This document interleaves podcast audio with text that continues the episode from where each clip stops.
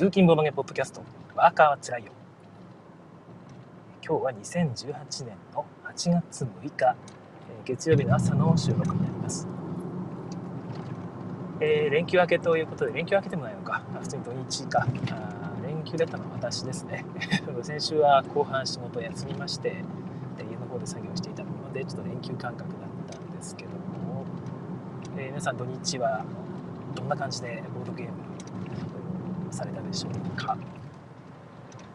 えー、私の方はですね金曜日の夜かな。の方にまたあの茶加減の友達と、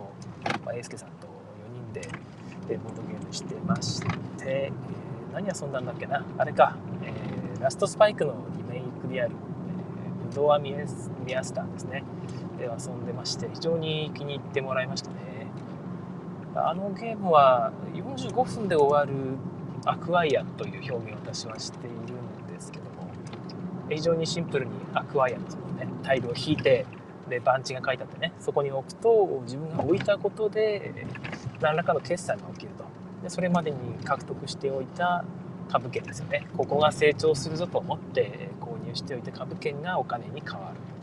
そのお金を使ってまたね株券を置いたりしていくという部分がですね非常にシンプルに表現されていてで45分で終わる就職性があると非常に良いゲームなんですよね、えー、そのゲームを遊んでおりましてなんかいつまでか時間が経ったなというところでしたけどいや面白かったですねまたこの話はですね明日にでもしようかなまた機会を見てラストスパイクの話をしていきたいと思いますえー、コメントいただいてます。シュウさん、おはようございます。2番、2番手です。なおさん、はやってペロって書いてあるんですけども、あれ、私の方から見ると、シュウさんが一番のコメントに見えるんですけど、なんかあれかな？入れ違いになったのかな？それとも、えー、なおさんの最初のコメントが私に届いてないんでしょうかね？多分、例のね、えー、北海道の様子が書かれたコメントが書かれていると思うんですが、でも北海道なんか先週はなんか気温がね、5度まで下がったみたいなニュースが流れてましたよね。全域ではないと思うんですけども。いやあれはびっくりしましたね。この間まで、毎日毎日30度を超えてるみたいな日だったのに、いきなり5度と思ってね。いや、5度、5度ってすごいな雨とか降るとね、簡単に北の方のその冷たい空気とかが入ってきちゃうんですかね。はい。あ、今来た。なおさんのコメント。はい。えー、おはようございますと、今日の富良野は25度と過ごしやすくなって、すっかり秋の空ですね。そろそろね、なんか突然寒くなるんですよね。あら涼しいみたいな。えー、普通に、えー、なんか半袖とかでいるとね、ちょっと肌寒いなっていうことになってきたりする季節ですよね。え寒くなるのが早くて、もうお盆が過ぎたのかなと勘違いしちゃいますと。え夜も寒いので気をつけないと風邪をひきますねと、再送ということでありがとうございました。なおさんのコメントは早すぎて届いていませんねということで、はい、やっぱりそうですね。届いてなかったみたいで、ありがとうございました。はいえー、先週はアメリカの方でね、ジェンコンが開催されてたみたいで、ちょっとタイムラインも賑わってましたけども、メーカーの方々とかね、えー、コアなファンの方が行かれたみたいでね、いろいろとニュース飛び込んできたんですが、さすがにね、えー、遠い国の話なので、全然なんかその気分が 乗らないというか私もあんまりねその新作について事前に調べたりってこともしませんので、えー、そうなんだそうなんだってね羨ましいなと思いながら見てるぐらいですね。また全校合わせの新作なんかの情報もぼちぼち入ってくるんじゃないかとこう期待しております。はい、えー、ジェンコンで発表されたゲームが日本語版もね同時発売ってことも結構あったりすると思うんですがその辺の情報まだ入ってきてないんですよね。なんか入ってきたら教えてくださいっていうね、他人任せのあれですけども。いやー、本当にね、ボードゲームが出る量が本当に増えてびっくりですね。まあ、この辺の話もまた別の機会にしようと思って、えー、テーマにストックしてあります。ボードゲーム増えすぎ問題ですね。はいえー、それ以外ですと、先週はボードゲームをまたポチっていますあれですね「進撃の巨人」ボードゲームが予約開始されましたので、えー、予約をうまくポチることができました、結構前にね、えー、海外版は出ていてフランスの方からね、ボーザーが出してたんですよね。フランスも日本の漫画人気ですからね。で進撃の巨人をテーマにしたボードゲームがなぜか海外で先に出るという。でしかもアントワン・ボーザーが、えー、デザイナーという、非常に豪華なゲームであったわけですけども、こちらがね、ようやく日本語版ということで、えー、ありがたいです。はい、で、えー、何でしたっけ、そうそうそう。えっ、と、協力ゲームなんですよね。えっ、と、進撃の巨人ボードゲームは。であのなんか立体の立体というかねあの厚紙を切り抜いて立てたようなちょっと立体的なものが巨人ですね。巨人のものがあって巨人のものなんだ、えー、巨人の人形があって、まあ、そこに対してこのプレイヤーのキャラクターをねこうこう登らしていきながら攻撃したりどうこうっていうのをみんなでやっていくということでかなり原作の前半ですよね。巨人狩りの部分あそこに近いが再現されてでキャラクター固有能力なんかもあってですねさすがキャラクターものを作らせたら小沢天下一品と言われていますが、まあ、そこはさすがうまいということでちょっと話題になってますね。やったことないんですよね。で遊んだことある方っていらっしゃいますかね、えー、まあ、評判がねそれほど多く出回ってないのはやっぱりフランス語版だったからなのかどうなのか。なんか一応面白かったっていう話をね意外に面白いぞみたいなそういうニュアンスだったと思うんですけども、え昔聞いたことがありまして、まあ、期待もしていましたので早速ポチったと。いうとこですね。予約の価格で4650円ぐらいだったかな、え、割とね割引されてその価格なので元値はそこそこ値段しますよね。6000円台ぐらいなのかな、うん。えー、まあ、結構いい値段がしますので、まあ、ちょっと勇気がいると思うんですが、まあ、面白いという話なので皆さんもぜひね興味ある方原作が好きな方なんかはぜひ購入してみてくださ。い。えー、シュウさん、ボードゲーム増えすぎ問題の会はぜひ聞きたいですということで、はい、増えすぎ問題ね、えー、増えすぎ問題、何話すんだっていう気もしてるんですが、一応テーマだけ、えー、メモってあります。多分明日、ひょっとしたら他に話すことがなければ話そうかなとは思っておりますけども。はい。えー、そんな感じで、えー、先週は過ごしておりました。はい。あ、もう一個あったのがあれですね。トータスですね。えー、何度かお話に出ているトータスという、トータスメダルというゲームがあってですね。えー、神経衰弱なんだけど、1から10の数字が書かれてて、えーね、手番に名前でめくっていいけど、合計が10を超えたらバースト。えー、ぴったり10になったらそれ全部もらえると。で、1枚1点だっていうゲームがあるんですけども、こちらのバリアントをですね、私、えー、猫のマーチっていうサイエンさんが作られたゲームで似たようなメカニクスがあったんですけども、こちらを採用してちょっとバリアントを考えたんですよ。っていうのは10っていう数字があってですね、10の数字はまあ当然途中でめくってしまうと必ずバーストなんだけど、その最初にめくると1枚で取れて、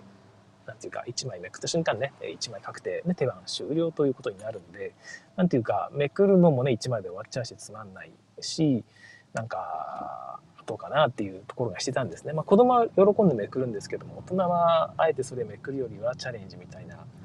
ことにもなったりね。もしくはまあ、1枚でめくってもいいんだけど、そのめくる時の嬉しさがあんまないんですよね。めくってまあ1点か、みたいなところもあったりしてですね。まあ、ギャンブルするよりはいいけどっていうところで、まあ、どうかなと思っていたんですがその猫のマーチで、え使われてるメカニクスというのが、まあ、特定のタイルがあるんですね、まあ、単純に言うと例えば王冠マークみたいな、まあ、それは音符マークなんですけども、えー、神経衰弱していくんだけど音符マークが出たらそれはえっ、となんだっけなめくれないということなんですね。場所だけ覚えておいてくださいと。で音符マークが全部ね何枚かあるんですがそれ全部が出たら出たと思ったら連続でその音符マークを全部めくっていくと勝利というですね、えー、までこのまさすが辺がすごいところなんですがそういうゲームがあってですねそれをそのメカニクスをちょっと採用させてもらって10のタイルは5枚全部であるんですね。でその5枚全部の場所が分かって、えー、自分の手番でね10を連続で5枚めくるめくらないとその5枚取れないよというようなさすがに勝ちにしてしまうと簡単すぎるので、えー、まあ 5, 5点ですね、えー、というふうなルールにしたところですね。非常に盛り上がりまして毎回それをやっているんですけども。そのツイートをしたところですね。トータスのメーカーさんからあれですね。えーと、これ素晴らしいバリアントということで公式ルールにしたいぐらいだというふうな引用リツイートをいただきまして私としてはもう全然ね あの自由にしていただいて結構なんですけど一応元が猫のマーチとかあとはイチゴリラなんかにもね使われてるメカニクスですよね、えー、同じやつを、え、その存在する枚数分全部めくったら取れるっていうのは、まあ、イチゴリラなんかにも採用されてるメカニクスなのでなんていうかその辺から私は連想して作ってるバリアントですのでなんていうか私がいいですよと 簡単に言うこともできずですね。引用リツイートにいいねをするぐらいしか私には反応することができなかったんですけど、まあ、その辺踏まえていただいてもしくは踏まえていただかなくてもねあのご自由にしていただければなと思いますご自由に判断していただければなと思います僕にはもうそれ以上は何も言うことができません、まあ、聞いてもいらっしゃらないと思うんですが、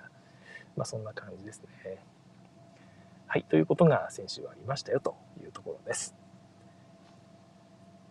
はい、えー、では本題の方に入りますね。お金をかけると面白くなるゲームというのがあるよというお話をちょっとね、タイムラインの方で見かけたんですよね。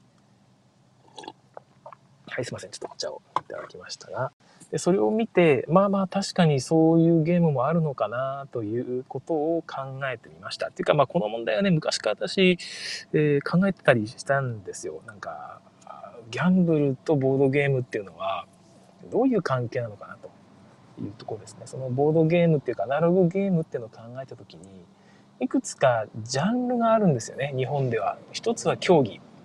です。囲碁とか将棋とかね、まあ、オセロも一つそこにちょっと近いところあるのかな。まあでも、えー、プロリーグが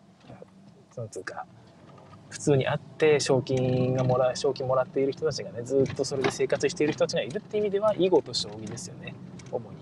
あの辺は競技というジャンルになっていていわゆる大人が遊ぶといった時にいや囲碁や囲碁を休日やってましたと言ってもいやすごいですね。かっこいいですね。渋いですね。という反応がでも、えー、休日何してたんですか？ずっと人生ゲームしてましたっていうと、えー、あへえ子供っぽいですねと いうふうに普通にね反応をいただく可能性があるんですよね。まあ友達と遊んでたのかなっていうとこもあると思うんですよね。えずっとあの積み木崩ししてましたえお子さんとですか？いやあの友達とみたいな話をするとえへえってねなるんですよね、まあ、そういう感じでアナログゲームにもですね規制があるというか。規制っていう言い方するとあれですけど、えー、人からの印象っていうのがあって競技ならば大人がやるもの大人もやるものだからテレビでね大人が指して賞金もらってるもんだから大人がやっても恥ずかしくないけどもえー、ワニとかですね、ああいうものをずっとやってるっていうと、へーってね、へーっていう反応になってしまうという、そういう違いがある。それは競技ではないからなのかなというふうに私は結論付けてるんですけど。でそれとは別にもう一個大人がやってもいいゲームっていうのがですね、ギャンブルなんですね。麻雀とかは大人がやって恥ずかしいゲームではないと。いうと、麻雀やってましたって言ったら、おお、麻雀かってね、えなるわけですけども、なんでかっていうとギャンブルだからなんですね麻雀は。ギャンブルだから当然大人がやるものなんですよ。大人がやって恥ずかしくない恥ずかしくないって言い方あるんですけど子供は普通やらないわけですので、まあ、普通は大人がやる。ねという、ところで別に大人がやっておかしいものじゃないということでギャンブル、まあ、ポーカーとかねそういうものがギャンブルという一つのジャンルになっているのかなという気がしていますけどもまあ、今日はこのギャンブルですねギャンブルゲームについて、考えてみたいと思います。でギャンブルゲームって言った時にですね私が未だに結論が出てないのがですねギャンブルにすると面白くなるゲームっていうのは確かにあるんですね、えー、麻雀なんかでもよく言われるんですがかけないとやる気がしないと、えー、かけないと適当な手を打ってしまうからその本気になれないっていうことを言うんですよね。でかけるとがぜやる気が出て面白いという意見を言う人がいるということです。あちなみに同じようなテーマを以前にも話していると思うんですがちょっとまた今日は違った視点からということで、えー、ご勘弁ください。はい、で麻雀の場合はそんな感じなんですけどもここで私が気になっているのがこのもともとの麻雀ねかけないで遊んだ時の普通のルールというのがかけることによって深みを増したのかと何ていうか、まあ、スパイスとしての効果があるのかというところなんですね。スパイスっていうのはそのスパイスだけで食ってもあんまり美味しくないじゃないですか胡椒だけね口にガーってかけたら胡椒うめえってそういうことにはならない。あんままあなる人もいますけども。そうはあんまならないと思うんですよね、えあくまでお肉とかねとこにお塩とかかけて焼いたらそのお肉の味がすごく引き立つと。美味しい。生臭みが消えてね、えー、美味しいということになるというと思うんですね。あくまで味わってるのはお肉であって胡椒ではないはずと。胡椒によって引き立っているだけでお肉を食べているんだということだと思うんですがこの麻雀で掛け事ですね、えー、やった時に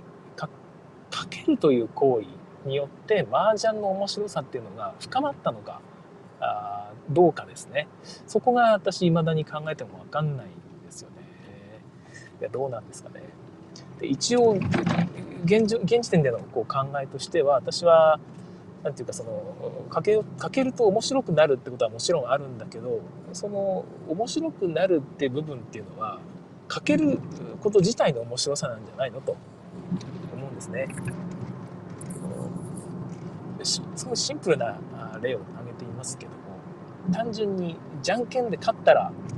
勝った方がお金を相手からもらえるというようなギャンブルゲームをするとするじゃないですか。まあまあそうですよね、えー、じゃあ例えばなんかこうイベントの主催者がいて、えー、その人とじゃんけんをするその人に勝ったらですね商品がもらえるというゲームがあったりします、まあ、よくありますよね。なんか全体ゲームとかで主催者の人じゃ私と、えー、じゃんけんしますよってね。勝った人だけ残ってくださいね。負けた人とかね、えー、アイコンの人は座ってくださいみたいなゲームしますよね。あれを、えー、商品なしで勝った人に何ももらえない、えー、商品なしで全体ゲームとしてやったらですね盛り上がるのかというところですね、まあ、多少盛り上がる可能性もあるんですがまあまあ、えー、何のためにやってんのとこれ。なんかそんな感じになりますよね。もしくはね目の前の人と普通にじゃんけんしてね勝った人がお金もらえるってんでもいいですけど、えー、まあ、かけずにやるとただのじゃんけんですね。ただのじゃんけんで盛り上がれるのは本当に小学生の低学年までだと思うんですよ。それ以降はですね、もう完全に運だということがわかる。もちろんもうじゃんけんってある程度の心理要素とかも、ね、あるんですけど、俺は最初にパー出しがちみたいなね、そういうのが相手にバレてしまうと、そこはそこから先ね、裏を書いたり動向っていうのがあったりするかもしれないんですが、まあ、基本は運であるということで、まあ、面白みが何もないはずなんですよ。どどうか私は分かんない。私の考えではそうなんですよね。だけど、これお金をかけるとですね、結構本気になったりしませんかっていうか、まあ、罰ゲームをかけたりですね、えー、勝った人が何かもらえるよっていう時に、え、じゃじゃんけんで決めようっていう時はですねちょっとちょっと熱くなる瞬間ってないですかね。ちょっとちょっと待ってみたいなね、えー、何出すか考えるわってね。考えるわって言うけど考えて答えが出るわけないのになぜか考えてしまう。ただなんかねあいつはなんかあの顔はグー出しそうな顔だよなとかね。えー、そういうことをちょっと考え始めるんですよね。でこの考え始めるっていう行為ってまあぶっちゃけどうなんだろうって思ってそのお金かけなくてもできるじゃないですか。あいつはグーを出すはずだと。という考えみたいな。あじゃあ俺はパーを出そう。でもそれを裏を書いてこっちにパー出すことを読んでですねチョキを出してくるんじゃないかっていうですねえー、そういうところまで読んでですね、じゃあ俺はグー出そう。待てよ待てよ、でもグーを出すことを読んでみたいな、そんなこと考え始めたら本当にキリがないんですけども、でも本気で考えることっていうのはお金をかけなくても不可能じゃないはずなんですよね。えー、でもお金をかけると、その本気であることがお互いに担保されるということっていうのがあると思います。えー、お互いに、ま本気になるはずだから、じゃあ本気になった場合に彼はどういう思考をするんだろうっていうのは、まあ、ある程度読めてくる。本気じゃないっていうのがないと読めないってことですよね、えー、本気であるからこそお互いに、えー、なんかその思考がちょっと収束するというか本気であるという何ていうのかな制限ですよね、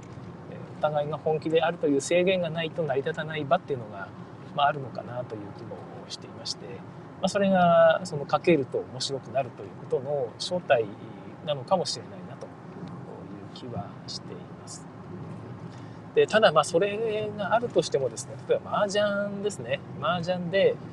かけないと面白くないっていう人もいるんですけど私はかけなくても全然麻雀好きなんですよね。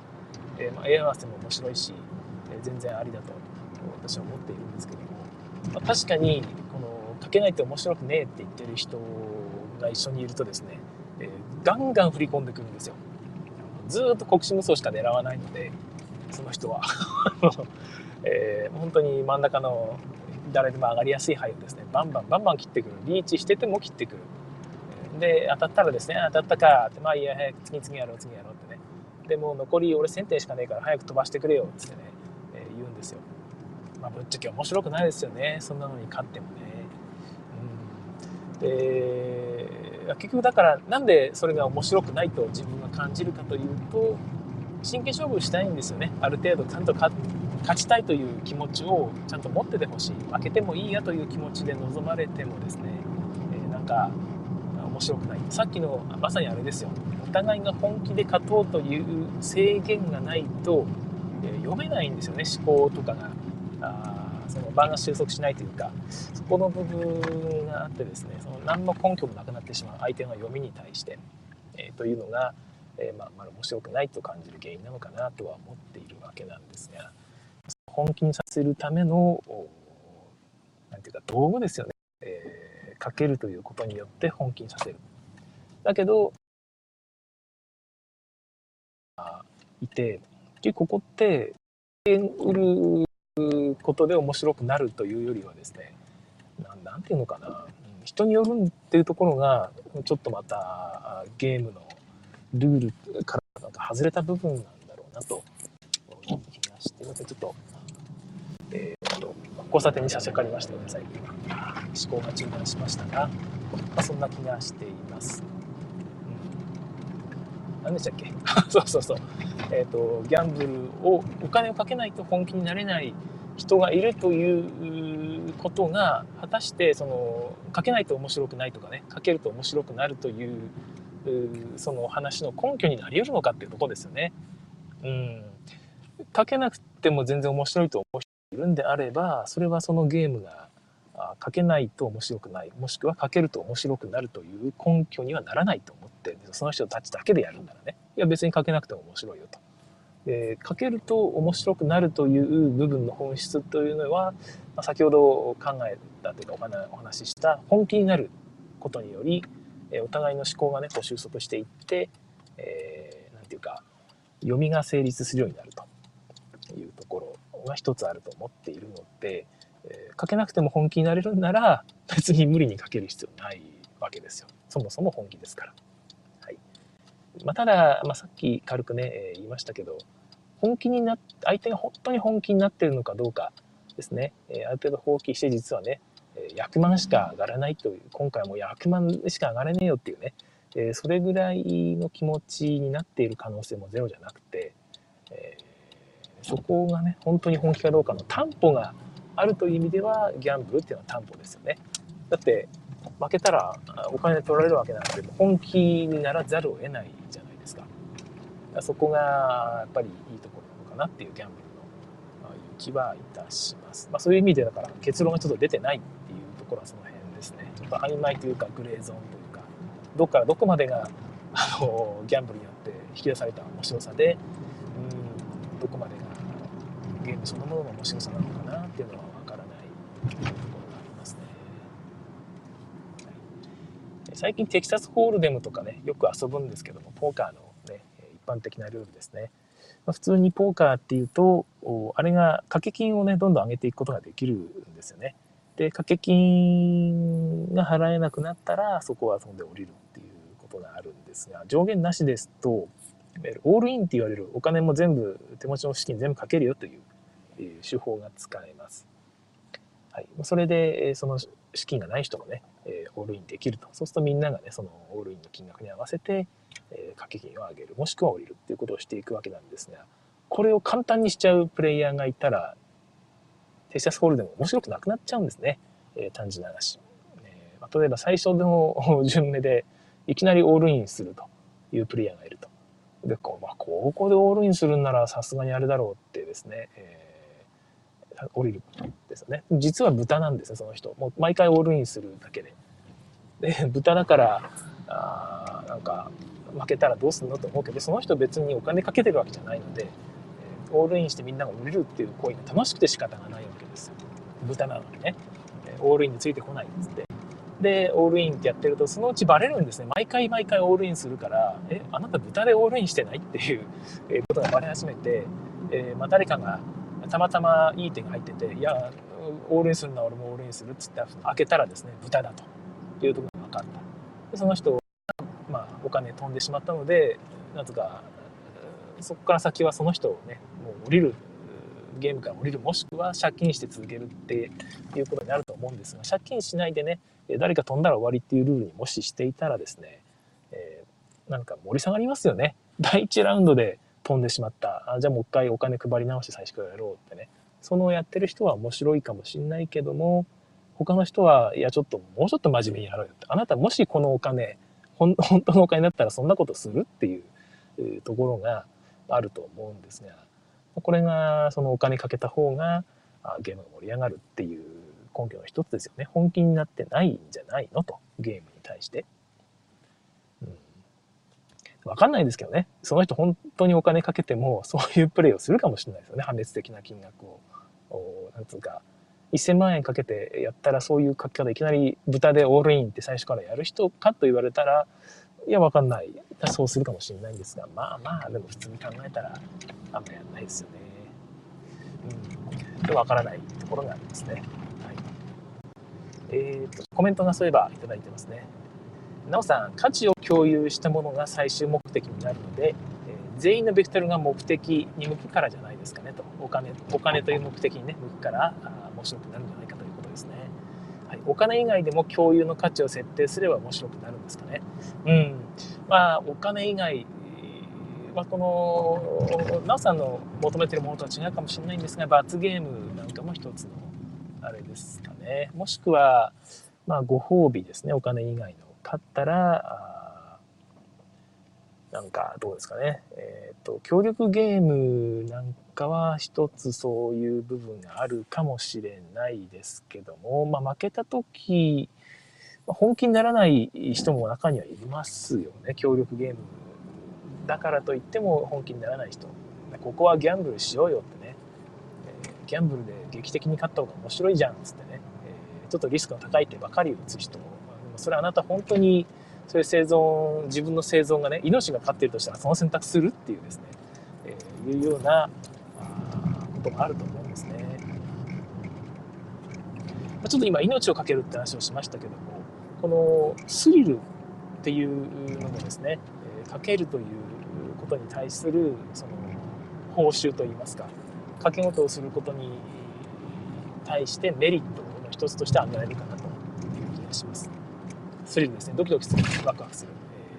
えー、破滅しそうやばいやばいやばいでもよっしゃー、ね、復活したというですね。儲かった、ね、今危なかったんだってドキドキしたわっていう。この感覚が手軽に味わえるっていう意味ではギャンブル一つあると思うんですがまこれはあの最初に言ったギャンブルそのものの面白さであってですね。ギャンブルによって、えー、もともとのルールが深みを増したとかいうとがまた別次元の話かなという気はしています。まあ、これはギャンブルそのものが持つ面白さなのかなと。まあ、これをゲームと言っていいのか、何と言っていいのかわからないんですが、普通に面白いね、ドキドキするというね、面白さを手軽に味わえる、そういう道具であり、ルールであると。負けたらお金を払うね、もしくは死ぬというですね、そういうようなものっていうのは、まあ、ゲームの要件私は満たしているという気がいたしますので、ギャンブルとしてはいいなという気がします。まあ、一般的にやっぱりギャンブルゲームですねかるかけると面白くなるよと言われているようなゲームであっても、えー、私はかけなくても面白い方が好きかなという気はいたします。だからかけないと面白くないっていうのは一つあれですよねそのかけないともともとのゲームを楽しめないっていう人ですよね。もともとの麻雀にしろ何にしろその私はかけなくても楽しめるんですがかけないでやるとなんかそのゲーム面白いと感じられないんですねきっとね。えーとまあ、本気みんな本気でやってないから読めないでしょっていうことが一つあるかもしれないんですがそもそもそもそもそのゲームにその人自身が本気になれないあんまり好きじゃないからノットフォーミだからってなってるのかもしれないですねでも書けるんならば、えー、みんな本気だし俺も本気になるよというところでゲームというものをちょっと舐めてるのかなと。わかんないですけど、えー、まあ、ゲーム好きじゃないのかなっていう気が私はちょっとしてしまうので、えー、まああんまりそういうことはね好きではないんですが、まあ、かけるなんかかけてやるっていうことも別に全然嫌いじゃないので、えそれはそれでありかなと。思います。勝ったらなんかね特別な喜びがあるってなるとまたちょっと盛り上がるじゃないですか、ね、負けるとねひどいことが起こるっていうのはあんま好きじゃないですが。勝つと嬉しいことがあるっていうのは私いいと思うので、えー、たまに集まった時に、えー、麻雀なんかもそうですけど勝った人が、えー、ですね、みんながね各自なんか1個お菓子を持ってくるんですよね。最近気に入っているお菓子っていうのを、まあ、2300円ぐらいのお菓子を買ってですね持ってくると。で1位がそれをみんなが総取りというね。2位の人は1位が持ってきたお菓子を1個だけもらえるというようなそんなことをやったりもしています。まあ、そういうことをやるとちょっと嬉しいことがあるのであるんですが、まあ、それもギャンブルの一種ですよね。はいまあ、その程度かな本当にお金をかけてやっちゃったりですね負けたら、えー、とんでもないリスクがあるような話は個人的には好きではないです。ということで、まあ、結論もあんまり出ないんですが時間が来ましたので、え、ここまでにしたいと思います。はいえーですね、今週もまた1週間乗り切っていきたいところですがそろそろなんかね雨が降ったりして気温がガラッとね、えー、下がったりすることもあるみたいで荒れ模様になったりね、えー、どっかの一部の地域だとなんかまた豪雨になったみたいで大変ですよね、えー、そういうこともあるみたいなのでお出かけの際はあ傘をね一応持っていくといいかもしれません。と言いながら私今日持ってきてないんですけども。はい、えー、そろそろそういう時期になってきているということで気をつけていきましょう。それでは今週1週間乗り切ってまいりましょう。はい、はい、それではまた次回更新をお楽しみに。次回は明日の予定です。それでは、さようなら。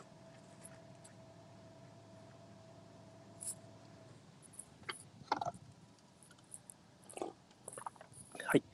えー、ここで、えー、ですね、おまけの時間として3分ほど、なんか適当なお話をしますけども、何の話しようかな？あ、そうそう、最近、というか前々からね、えっ、ー、と、あの話をしようと思って、ていて忘れていたんですが、えっ、ー、と、Amazon プライムに入っているとですね、Amazon ビデオ、プライムビデオっていうのが見れるんですよ。で、プライムビデオの中に最近、っていうか結構前ですけども、ゲームオブスローンズという海外ドラマ、海外の大河ドラマですね、えー、が入っていてですね、この話ちょっと前にしたと思うんですが、まあ、非常に面白いお話なので、超おすすめなんですけども、ちょっとえー、まあ、エログロと言いますか、エログロっていうのは言わないのかな。えー、っとね、セックスバイオレンスですよね。えー、もうとにかく、ガンガンですね。あの、エロシーンですね。おっぱい丸出し、毎回女性がおっぱい丸出しにしてね、セックスするというような話が入っているんですが、まあ、それ以外にも普通にね、残虐シーン、首がブシューッとね、飛んだりっていうシーンがね、もろ入ってるんですよね。えー、もう入りまくり、殺されまくり、お腹刺されまくり、ね、首切られまくりという、話になるんですが、それ以外にも普通に人間ドラマがすごく面白くてですね、まあ、こういうこと言ってもですね、ふーんとしか思わないと思うんですが、えー、もう、第1シーズン見終わったらもう止まらないですよね。ずっとそこから先、延々止まらないです。えー、っとね、途中でちょっとね、その拷問シーンっていうのが続く ところがあってですね、そこちょっときつかったんですけども、そこを乗り越えたら、もうあとはシーズン7まで、今最新シーズンですけども、え止まらないですね。で、シーズン8で完結ということで、えー、あれです。はい。えー、まあ、そういうお話があって面白いんで、超おすすめなんですが、それ見終わっちゃったので、同じ HBO っていうとこが作ってる別のですね、えー、お話、ウエストワールドっていうやつを見始めたんですよ。シーズン1が同じくね、プライムビデオで無料で見れましたんで、えっ、ー、と、見てみたんですけども、ちょっとこちらがね、また面白く、面白いというか、うんと、ゲームオブスローンズほどの盛り上がりは自分の中ではなかったんですが、見ていたら結構面白いなと。どういうお話かというと、ウエストワールドという、